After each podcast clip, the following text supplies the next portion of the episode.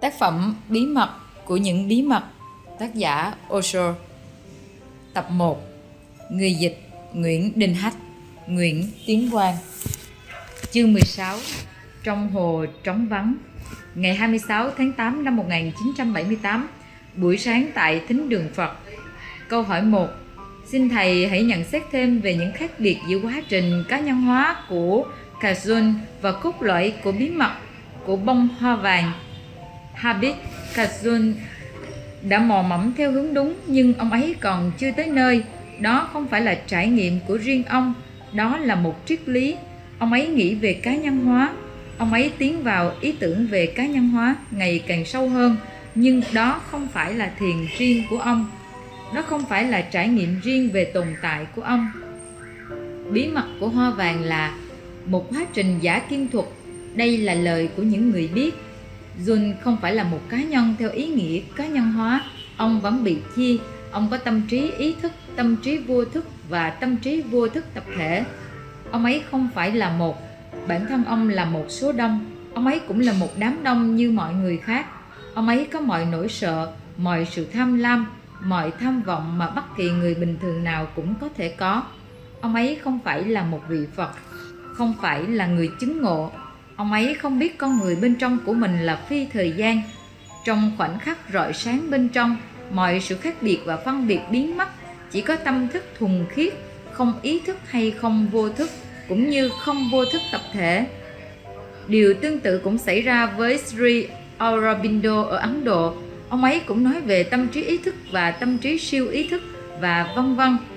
Trong khoảnh khắc rọi sáng, tâm trí biến mất, tâm trí có nghĩa là sự chia cho dù bạn chia nó thành ý thức và vô thức, hoặc chia nó thành ý thức và siêu ý thức, thì cũng không có gì khác.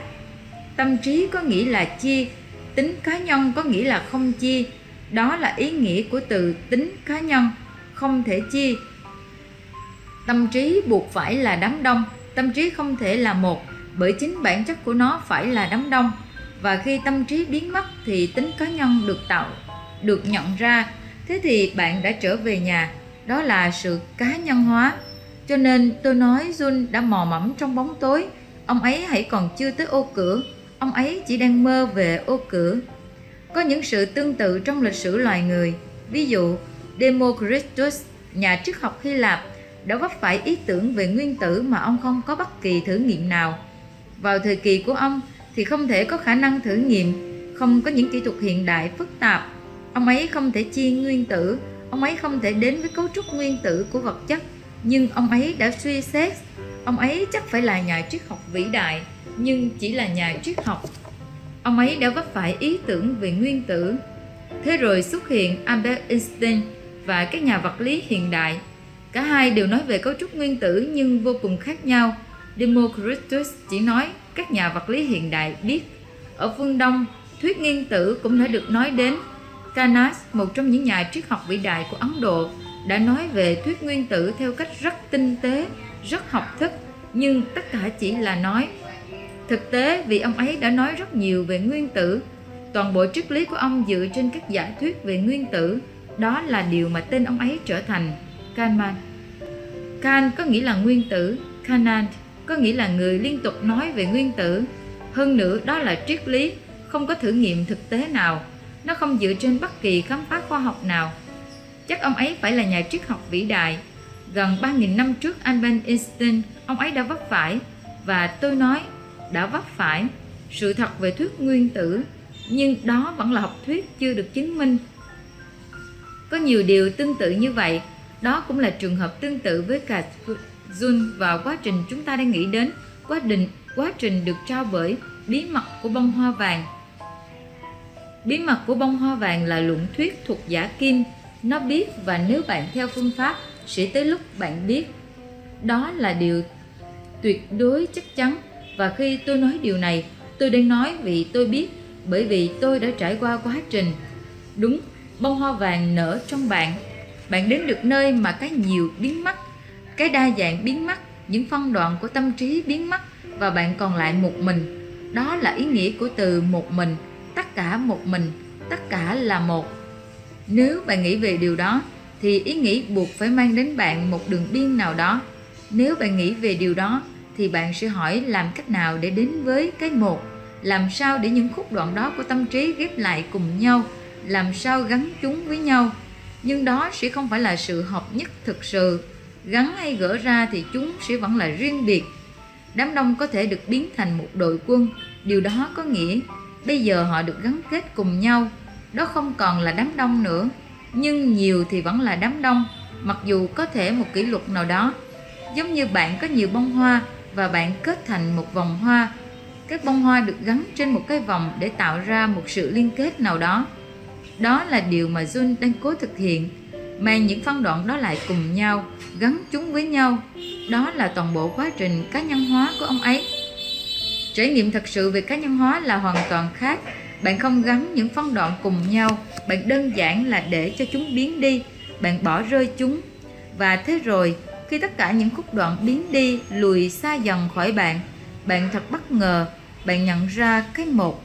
Vì sự vắng mặt của tâm trí mà nó được nhận ra, không phải kết hợp tâm trí cùng nhau bởi một nguyên tắc nào đó, không phải tâm trí cùng nhau thành một dạng liên kết nào đó sự kết hợp không phải là hợp nhất, sự liên kết chỉ là một mệnh lệnh được áp đặt lên sự hỗn loạn. Điều này có thể được thực hiện, và thế rồi bạn sẽ có một dạng nhầm lẫn của cá nhân hóa.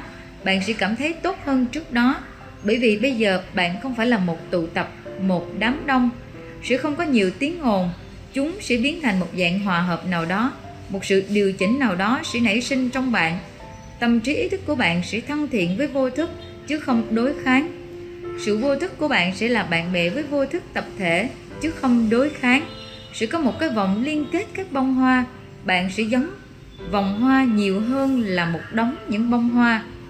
Dẫu thế, sự cá nhân hóa trong bối cảnh mà tôi đang nói ở đây đã không xuất hiện. Sự cá nhân hóa không phải là sự hấp, hợp nhất của tâm trí, mà là sự biến mất của tâm trí. Khi bạn tuyệt đối trống rỗng với tâm trí, bạn là một, trở thành không tâm trí là quá trình của cá nhân thật sự. Jun đã mò mẫm trong bóng tối, đến rất gần, giống như Democritus đến gần hơn với cấu trúc nguyên tử của vật chất. Nhưng ông ấy rất xa sự cá nhân hóa thực, cũng giống như Democritus rất xa với vật lý hiện đại. Vật lý hiện đại không phải là suy đoán, nó là hiện tượng được chứng minh. Với bí mật của bông hoa vàng, thì sự cá nhân hóa không phải là suy đoán, nó là sự trải nghiệm trước khi con người có thể biết cái một, thì cái số đông đã nói lời tạm biệt. Con người phải có khả năng trở nên tuyệt đối trống rỗng. Cá nhân hóa là sự nở hoa của sự trống rỗng bên trong. Đúng, chính xác là như vậy. Bông hoa vàng nở trong bạn khi bạn tuyệt đối trống rỗng. Đó là bông hoa của cái trống rỗng. Trong hồ trống, hoa sen vàng nở. Cho nên quá trình là hoàn toàn khác những gì Jun đã làm là cố đặt mọi thứ cùng nhau, giống như chiếc gương bị rơi, vỡ thành nhiều mảnh. Và bây giờ bạn đang cố ghép chúng lại, gắn chúng lại. Bạn có thể gắn chúng cùng nhau, nhưng bạn sẽ không bao giờ có được chiếc gương như cũ nữa. Chiếc gương vỡ là chiếc gương vỡ. Ở phương đông, công việc đã đi vào một chiều hướng hoàn toàn khác. Chúng ta phải để cho tâm trí biến đi. Mỗi một phần của tâm trí phải bị bỏ rơi từ từ. Trong nhận biết sâu trong thiền, những ý nghĩ biến mất, sớm hay muộn thì tâm trí cũng trở thành vô nội dung. Và khi tâm trí không có nội dung, thì đó là vô tâm trí. Bởi vì tâm trí như vậy không là gì mà là toàn bộ quá trình của nghĩ. Khi bạn không còn nghĩ, thậm chí không một ý nghĩ nào khuấy động trong bản thể bạn, thế thì đó là vô tâm trí. Bạn có thể gọi nó là cá nhân hóa, bạn có thể gọi nó là samadhi, bạn có thể gọi nó là niết bàn hoặc là bất kỳ điều gì. Nhưng hãy cảnh giác, những người giống như Jun có thể rất lôi cuốn bởi vì họ dùng những thuật ngữ thực sự đẹp. Họ nói về cá nhân hóa và có thể bạn bắt đầu nghĩ rằng sự cá nhân hóa của Jun cũng vậy. Nó không như vậy, nó không thể như vậy. Ông ấy chưa bao giờ tự thiền. Ông ấy thực sự sợ thiền. Về cơ bản thì ông ấy sợ phương đông. Và khi người bạn của ông, Richard Wilhelm, người dịch cuốn kinh dịch sang tiếng Đức và cũng là người dịch cuốn bí mật của bông hoa vàng đã bị điên. Ông ấy trở nên sợ hơn. Sau đó ông ấy nói rằng các phương pháp của phương đông không sử dụng được cho phương tây chúng là nguy hiểm. Thế rồi ông ấy nói rằng cái phương pháp phương Đông không nên được sử dụng ở phương Tây bởi vì phương Tây đã theo sự tiến hóa hoàn toàn khác nhau. Yoga, mật tông, đạo, Zen, truyền thống Sufi không phương pháp phương Đông nên được thử bởi tâm trí phương Tây. Ông ấy bắt đầu nói như vậy, ông ấy thực sự sợ và ông ấy không nhận ra những gì mình đang nói. Ông ấy chưa bao giờ thử những phương pháp đó. Wilhelm đã bị điên, không phải vì ông ấy đã thử những phương pháp đó. Ông bị điên vì đã cố tạo ra sự tổng hợp tâm lý phương Tây và tâm lý phương Đông. Điều đó có thể đẩy bạn tới chỗ điên khùng. Ông ấy không thực hành, ông ấy không phải là một thiền nhân, ông ấy đã triết lý. Về triết học thì phương Đông và phương Tây không thể gặp mặt, đó là điều không thể. Trong triết học bạn không thể làm cho cái bị động và cái chủ động gặp nhau. Nhưng trong thực tế chúng gặp nhau. Trong thực tế cái chủ động không bao giờ tồn tại mà không có cái bị động. Thực tế cái chết không là gì mà là cực đỉnh của sống. Thực tế im lặng và âm thanh là hai khía cạnh của cùng một hiện tượng. Thực tế đàn ông và đàn bà là cùng nhau là một nhưng trong triết học, bạn không thể làm cho họ gặp mặt, bởi vì triết học là quá trình của tâm trí. Tâm trí chia, tâm trí không thể hợp nhất. Chỉ có trong trạng thái vô tâm trí, trong trải nghiệm về tồn tại mà chúng gặp nhau. Câu chuyện rằng, nhà huyền môn Sufi, tên là Baba Faris, đã được nhà vua tặng quà. Món quà là chiếc kéo bằng vàng có chạm những viên kim cương. Nhà vua rất yêu chúng một vị vua khác đã tặng nó cho ông như là một món quà. Nhà vua đã nghĩ khi đến gặp farid đây sẽ là món quà đẹp. Cho nên ngài đã mang nó đi. Farid nhìn chúng, rồi trả lại cho nhà vua và nói, ở đây chúng tôi sẽ làm gì với nó? Bởi vì kéo làm tách biệt, cắt ra, chia ra, với tôi nó sẽ không có công dụng gì. Thay vì tặng tôi chiếc kéo, hãy trao cho tôi chiếc kim để nó khâu liên kết nhiều thứ cùng nhau. Chiếc kim sẽ đại diện cho tôi nhiều hơn là chiếc kéo. Tâm trí là chiếc kéo. Nó liên tục cắt. Nó giống như con chuột liên tục gặm nhấm. Bạn sẽ ngạc nhiên khi biết rằng một trong những nhân vật hoang đường ở ấn độ, ganesh, là vị thần có đầu voi, lại là vị thần của logic ông ta cưỡi lên lưng con chuột. Con chuột là phương tiện của ông ta. Logic giống như con chuột. Nó gặm nhấm. Đó là chiếc kéo nó cắt. Tâm trí luôn làm cho mọi thứ bị chia. Tâm trí là một dạng lăng kính. Tia sáng trắng xuyên qua nó và ngay lập tức nó bị chia thành bảy màu. Bất kỳ thứ gì thông qua tâm trí thì cũng biến thành đối ngẫu. Sống và chết không phải là sống và chết, thực sự là sống, chết. Nó nên là một từ, chứ không phải hai, thậm chí không có dấu nối ở giữa. Sống chết là một hiện tượng yêu ghét là một hiện tượng, sáng tối là một hiện tượng, khẳng định phủ định là một hiện tượng. Nhưng khi hiện tượng một thông qua tâm trí thì ngay lập tức nó biến thành hai. Sống chết trở thành sống và chết không chỉ bị chia mà chết trở nên đối nghịch với sống. Chúng là kẻ thù của nhau.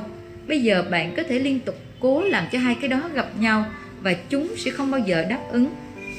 Kipling có lý rằng phương Đông là phương Đông và phương Tây là phương Tây và không bao giờ cặp đôi có thể gặp mặt.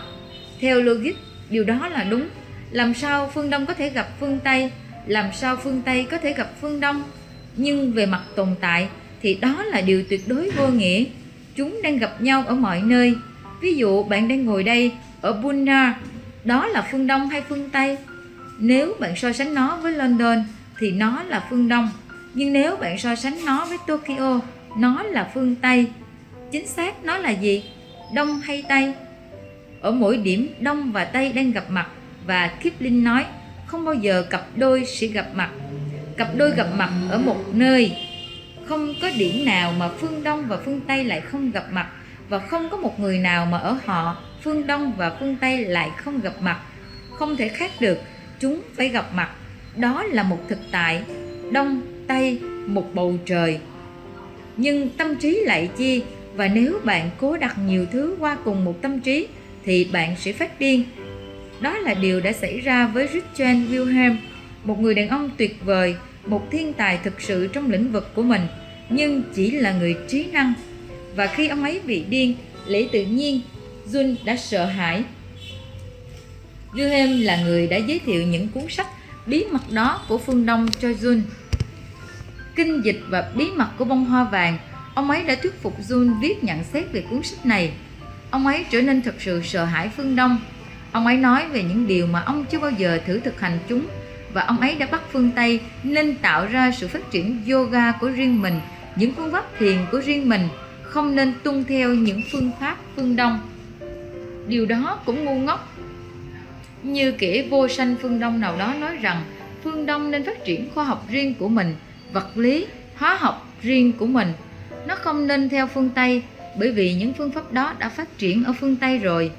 Chúng không thể nối tiếp bởi vì phương Đông là phương Đông và phương Tây là phương Tây. Bạn có nghĩ rằng phương Đông phải phát triển ngành hóa học của nó không?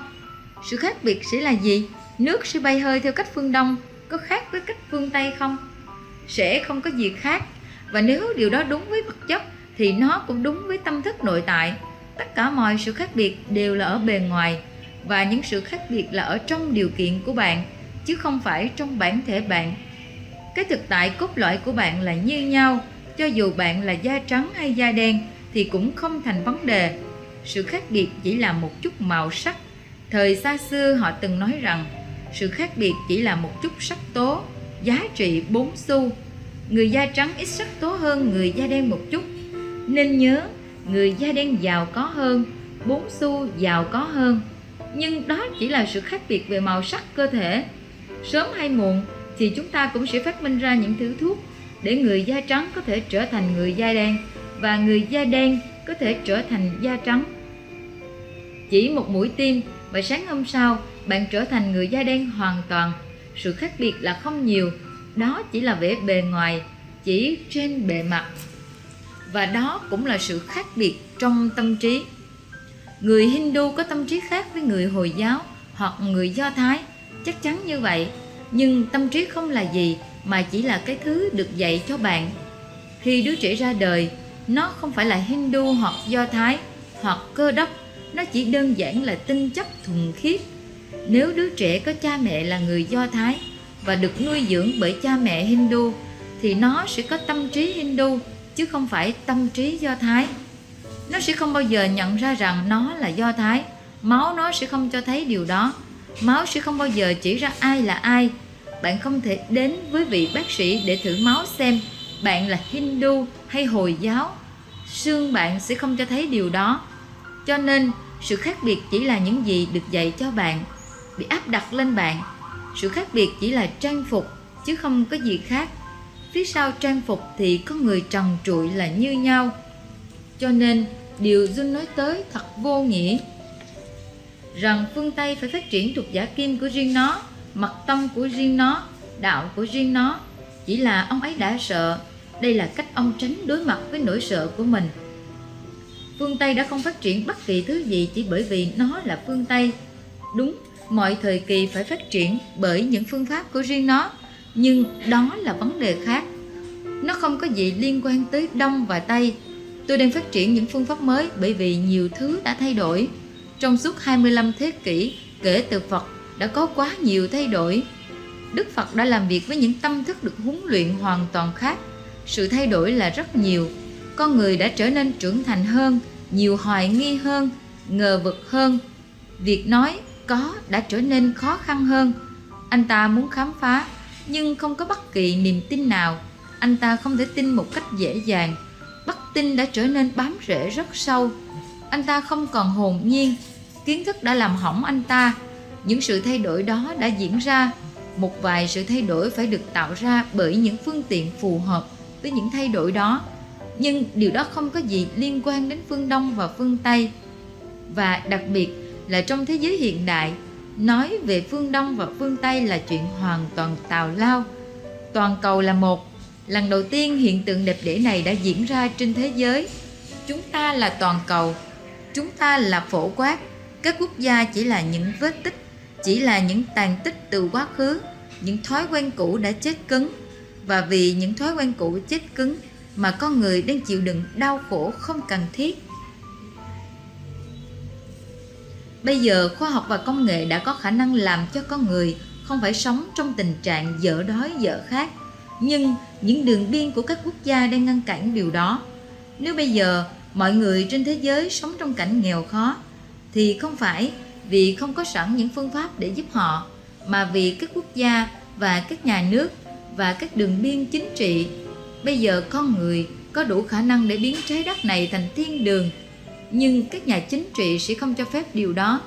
Thế hệ mới sớm hay muộn phải thực hiện một điều, và sớm hơn thì tốt hơn, là làm cho các quốc gia biến mất.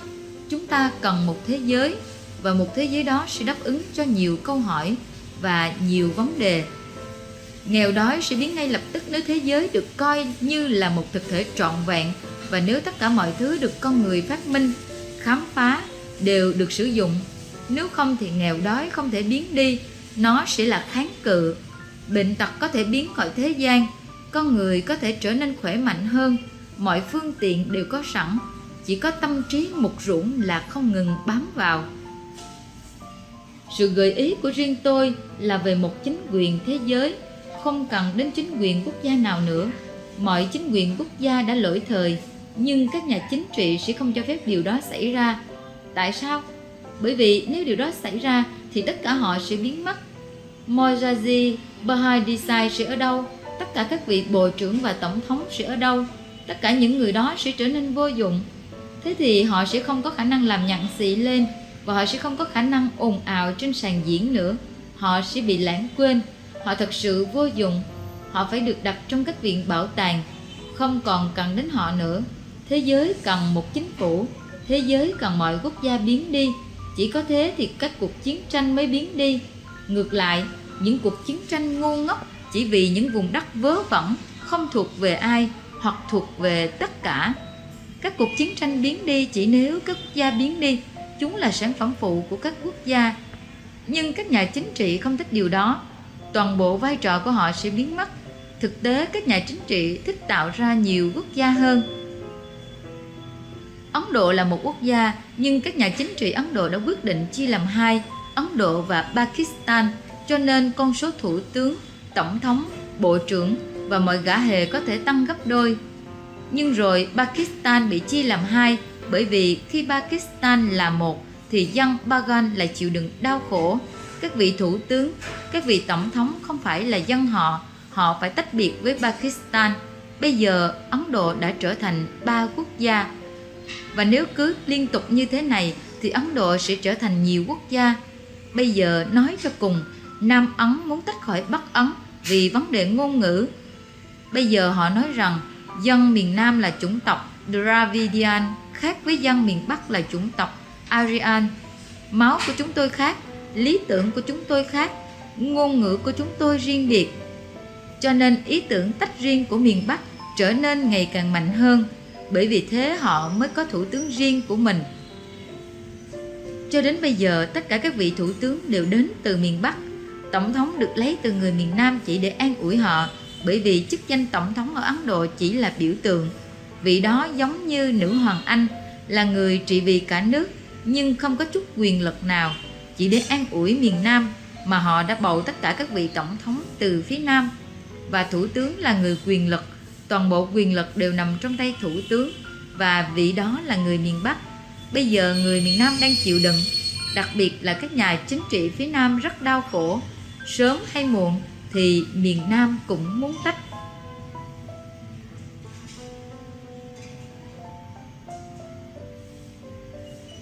Thế giới không ngừng chia thành những phần nhỏ.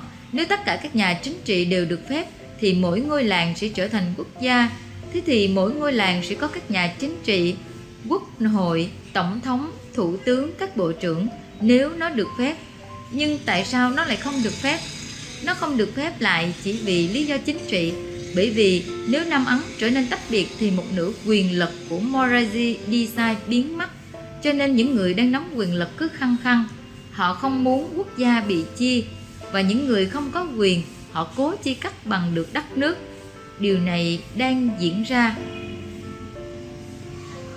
vào một ngày thế giới cần bỏ rơi những điều vô nghĩa này và trở thành một hộ chiếu thị thực nhập cảnh sẽ không cần thiết chúng ta cần công dân thế giới chúng ta cần tự do để di chuyển tại sao lại quá bất tin như vậy Tại sao lại quá đối kháng với người khác như vậy?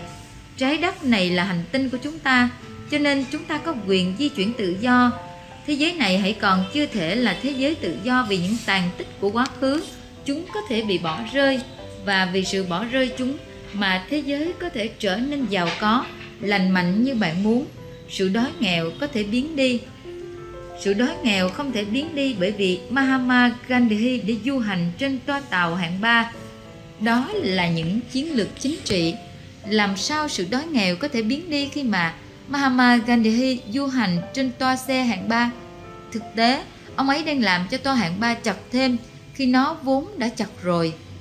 Nếu ông ấy ngồi trong toa máy lạnh thì ít nhất đám đông cũng bớt đi một người và những điều đó sẽ không ít gì.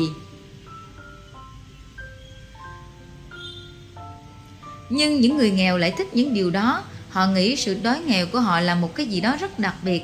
Hãy nhìn xem, ngay cả Mahatma Gandhi cũng ngồi trong toa xe hạng 3. Hãy nhìn Gandhi xem, ông ấy sống như một người nghèo. Cho nên sự đói nghèo có một cái gì đó linh thiêng trong nó. Sự đói nghèo đã được tôn thờ. Chính vì vậy mà thế giới vẫn nghèo đói. Và bất kỳ ở đâu cái đói được tôn thờ thì những người đó sẽ mãi trong đói nghèo. Cứ như có một cái gì đó linh thiêng trong nó.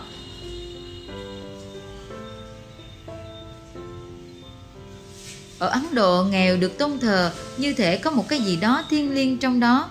Đó là bệnh hoạn, không có gì tâm linh trong nó. Là người nghèo có nghĩa bạn là kẻ kém cỏi, bạn không thể xoay sở. Là người nghèo có nghĩa là bạn vẫn cứ bám vào những lối cũ mà chúng không còn tác dụng trên thế giới này. Trở nên nghèo có nghĩa là bạn không phát minh, không sáng tạo. Trở nên nghèo chỉ có nghĩa là bạn không thông minh, nó không có gì thiêng liêng điều đó đơn giản cho thấy sự thiếu năng lực, thiếu trí thông minh. Sự đói nghèo nên bị lên án, không nên được tôn thờ. Chúng ta phải thay đổi toàn bộ ý thức con người về những điều đó. Thế rồi những đói nghèo dễ dàng bị xua tan. Về mặt công nghệ thì chúng ta có khả năng sống trong thế giới thịnh vượng, nhưng về mặt tâm lý, chúng ta không có khả năng sống trong thế giới thịnh vượng có trường hợp có người trở nên giàu có nhưng vẫn sống cuộc đời như người nghèo. Và mọi người nhận thức nó rất rõ. Họ nói, nhìn xem, ông ta có nhiều của cải, ông ta rất giàu có. Vậy mà vẫn còn nguyên vẻ đơn sơ của con người. Đó là sự ngu ngốc tuyệt đối của con người. Tại sao ông ta không sống giàu có bởi những cái mà ông đã đạt được thông qua lao động và công sức to lớn? Ông ta chỉ là một kẻ hà tiện ông ta không biết cách sống sao cho sao cho phong phú. Ông ta giấu sự bất lực không thể sống phong phú của mình. Phía sau một vẻ bề ngoài đẹp đẽ rằng mình là đơn giản.